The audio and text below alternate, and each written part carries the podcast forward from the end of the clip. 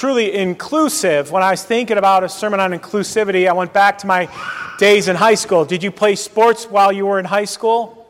Do you remember those bus trips? Well, I was on a cross country team with 35 guys. We always razzed each other. And one way we razzed each other, and uh, uh, somebody would stand up and give an announcement, and they always begin it like this Ladies and gentlemen, and Bill. Or ladies and gentlemen, and Kurt, that's me. And so it was just a way of what? Giving a little um, put down. That's all. Ladies and gentlemen, so and so, just a put down.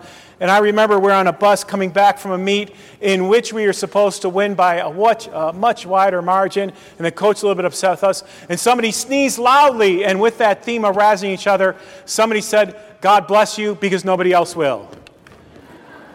And so our coach heard that and said, Who said that? Okay. Well, this one guy said it and said, Okay, I'm done with you guys. He pulled the bus over six miles away from Euclid High School. That's my high school. We jogged back, okay? So today I want to talk to you about inclusivity. Have you ever felt included or not included? You know, more like ladies and gentlemen and Kurt. Can I go back in time in your mind? Were you not invited to a birthday party when everyone else in the class was? Or maybe the friends in the neighborhood are having a get together and you weren't invited? Can I ask you to pull up those bad memories from your heart, a time that you were not included, and everyone in your neighborhood is having a party, but not you? Uh, didn't that hurt a little bit? Your friends got together when you were in junior high school, but you were invited to a party. Can you remember that? Or maybe you really were included and it really made you feel good. Hey, we have to make sure that this person's invited and that this person's welcomed. Come sit with us. Sometimes, um, even for us adults, our, our junior high and high school years can be quite painful. Well, we don't want you sitting with us, and who exactly are you? Or you don't have the right last name, or whatever. Ever a time you felt included or not included? Um, when I think about that, I think about uh, this book written by Dr. Who? Now, now, most of us here probably don't realize, but Dr. Seuss uh, was a Missouri Synod Lutheran. No, it's true. And he wrote his books not for children, but for who? Adults. That really was, uh, many ways, we, we see, sometimes see Christian education for children. Well, Christian education many times is for adults much more. Uh, but Dr. Seuss wrote books in children's language that were directed toward adults. And one of the series of books he, he wrote was The Sneetches. And The Sneetches is about a group of people who didn't include other people because they were special because they had stars on their stomach. And they were a little bit better because they had stars in their stomach and the other group what? Didn't. And so the other group wanted stars in their stomach so that they could be feel just as welcomed. So they invented a machine which had stars in the stomach, which made the original people say, that's not good, we're no longer better. So they invented, invented a machine that took the stars off their stomach. And that way we can be what? A little bit better than them. And then they invented a machine and went back and forth. But Dr. Seuss gets to the point in this series of books of Sneetches and other stories about how sometimes people want to believe they're a little bit what? Better than others. And why I don't have to include or include others because I'm a little better, I'm a little cuter, I'm a little richer, I'm a little nicer, I'm a little smarter. And that's the point of Dr. Seuss books. The point of teaching, how can I say it? To include everyone. Um, I'd like to ask this question about once a year who's more important in the kingdom of God? The newly baptized, well, we saw Capri Shiloh be baptized. Uh, those on their deathbed, who's more important in the kingdom of God?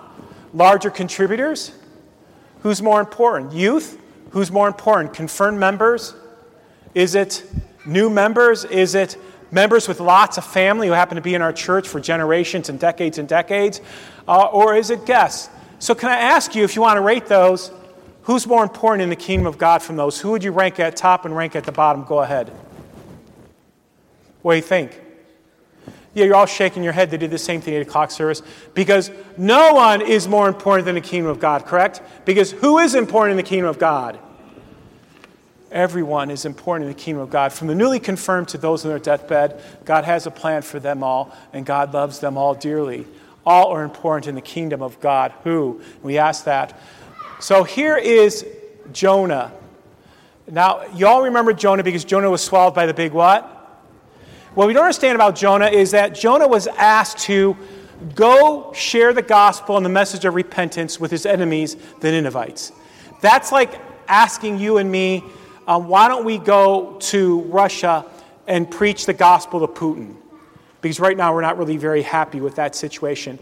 Or that's sort of like asking you and me, Pastor, why don't you go and proclaim the gospel to Al Qaeda? Well, right now, most of us are not what? Pleased with Al Qaeda. God, I have a better plan. Why don't you just skip the gospel part and bring down fire and brimstone, right? That's what I would do, but that's not who God is. And so God told Jonah, Go share the good news and ask Nineveh to repent. And Jonah said, Nah. So he took the boat the other way. You know the rest of the story. What happened? Boat rocked and rolled. They throw Jonah out. A fish swallowed him and spit him on shore, right? And Jonah wore sackcloth and ashes and said, Oh, I don't want to do this.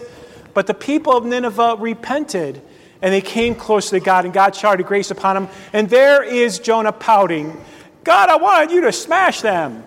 Instead, you forgave them. The lesson, the message of inclusion is that God loves who? And God's mercies for who? Including Al Qaeda, including Putin, and including maybe the person that we're not really happy with right now. That's the message of inclusion. Inclusive, that's sort of a trip word, that's sort of a key word in our society now. I mean, there's not a whole lot of commercials, there's not a whole lot of companies that won't claim inclusion or inclusivity. I even watch college football and I hear that word a dozen times during a college football game inclusive. Well, this is how I believe God sees inclusive. Now, let me go back into Jesus' day and St. Paul's day. And they have the same problems that we do today. You know, we, we have conflict between races and religions and other groups. And in Paul's day and Jesus' day, there were Jews and Gentiles. And, and, the Jews said, Well, we're God's chosen people, and the gospel came to us, and Jesus was a Jew, so we're just a little bit more special than others. And the Gentiles who came to faith are saying, Hold on here a minute. We are just important in the kingdom of God because God in Christ redeemed and forgave us. And there's always that tension there. And the scripture I want to read to you about that comes from the, comes from the reading today. And these are the words. And it says this For there is no distinction between Jew and Greek. The same Lord is Lord of all, bestowing riches on all who call on him. In other words, it doesn't matter if you're Jew or Gentile, if you're Russian or American, if you're Al Qaeda or you're a patriot, Jesus Christ died for all, and Jesus Christ loves all, and Jesus Christ calls all to repent. You see, this is what everybody on this planet, no matter their religion, no matter their background, no matter their race, no matter their creed, no matter their pedigree, have in common. Everyone is a what? Sinner. For who sinned before God? All have sinned and fall short of the glory of God. Matter of fact, that's something we're born into. Everyone in God's eye is a what? Sinner. Oh, no, not me, I'm a little bit better. No, I'm just kidding. Everybody is a what? A sinner. But then there's a picture of the globe. What do we all have in common? We're all made by who? God. God is the creator of everybody and everyone. We're made in his image. In my marriage counseling, I'll ask couples. The Bible says we're made in God's image. What does it mean to be made in God's image? And sometimes people just look at me. What does it mean to be made in God's image? Because God made us. Well, it doesn't mean we look like God. God's a spirit. What does it mean, to be made in God's image? Well, God gave us a mind. God gave us reason. God gave us intellect. God gave us a heart. God gave us a soul to be spiritual. God gave us emotions. He gave us the ability to love and to cry and to hurt and to care. God gave us a, a morality and a spirituality to be in, in spiritual connection with God. So God made us all in His image. You know, we can talk about naturalism or atheism, and we can say that there's similarities between us and animals, but there's one thing that animals can't do that we human beings can. Animals cannot be creative. Animals are not artistic. God didn't create them that way, but He made us humans that way because we're made in His what? Image. We're made in the image of God. So, what do we all have in common? We all have in common that we're all sinners and that we're all made in God's image. We can be creative, we can be artistic, we have gifts and skills. And the final thing that we all have in common is Jesus Christ died for who? Who? All, all, all, everybody. We can say us. I like everybody. Because if there's an us, there's a them. God died, Christ died for all. That's what we all have in common. Why can we be inclusive? Well, we're all sinners. God made us all in his image, and Christ died for who? All. For everyone. Now, now today we saw God's particular grace touch Capri Shiloh just as He has for us.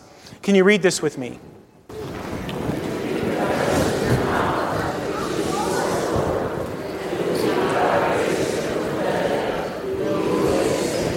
And friends in Christ, that is the crux of our faith. Let me go through it line by line. If you confess with your mouth that Jesus is Lord, in other words, if I confess in my mouth that Jesus is God, He's the Savior, uh, no offense, Jesus is more than just a psychotherapist. Jesus is more than just my best buddy. Jesus is more than just my life coach. Jesus is more than just a social justice warrior. Jesus is just more than my homeboy. Jesus is Lord and Savior. He's more than my best friend and life coach and psychotherapist.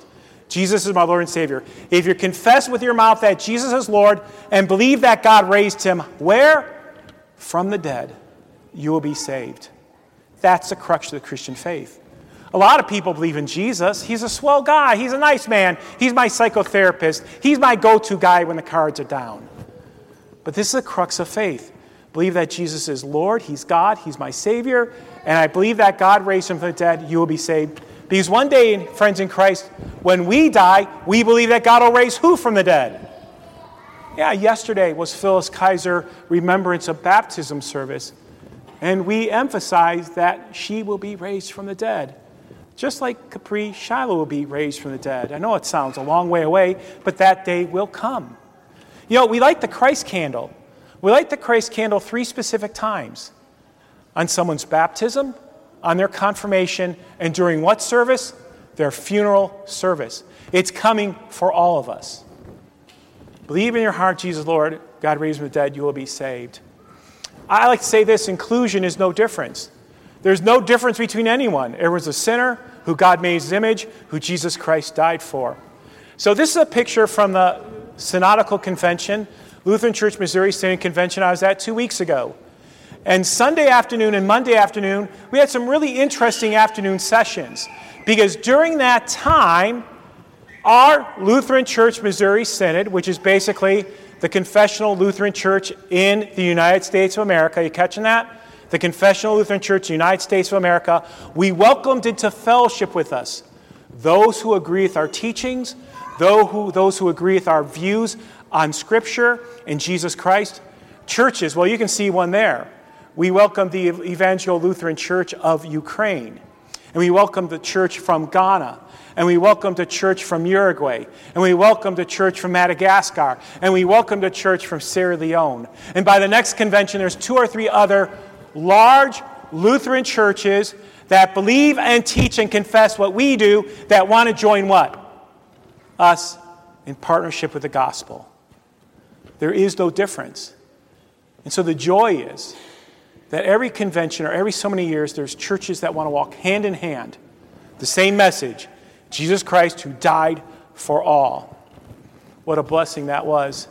Now, now St. Paul says this Blessed are the feet of those who bring the good news. Well, who brings you the good news? Pastors do, teachers do, your Sunday school teachers do, servants in the church do. Blessed are the feet of those who bring the good news who shared the inclusion of Jesus Christ. How beautiful are the feet of those who bring the good news of Jesus. And that's what our church, that's what our school, that's what our ministry is about. Yes, even the pie pan. We will share the gospel at the pie pan. How? Through The ministry of our church and the ministry of our word. Um, this was a theme of, of our convention, so it's too good not to share. We preach who? Christ crucified. Notice you just didn't say we, we preach Christ we preach Christ crucified for the sins of the world. We preach Christ crucified who forgives and redeems all of us, who leads us all in faith, who brings us all to heaven. Do you see the difference? Who died for us who are all sinners. We preach just not Christ, but Christ what? Crucified. So, friends in Christ, inclusion, everyone. Why? We're all made in the image of God. Christ died for all of us. His mercy and grace is for all who call upon him. So, how about this for a closing thought? Can you all read it with me? For God so loved the world that he gave his only begotten Son, that whoever believes in him shall not die, but have eternal life. And All God's people say,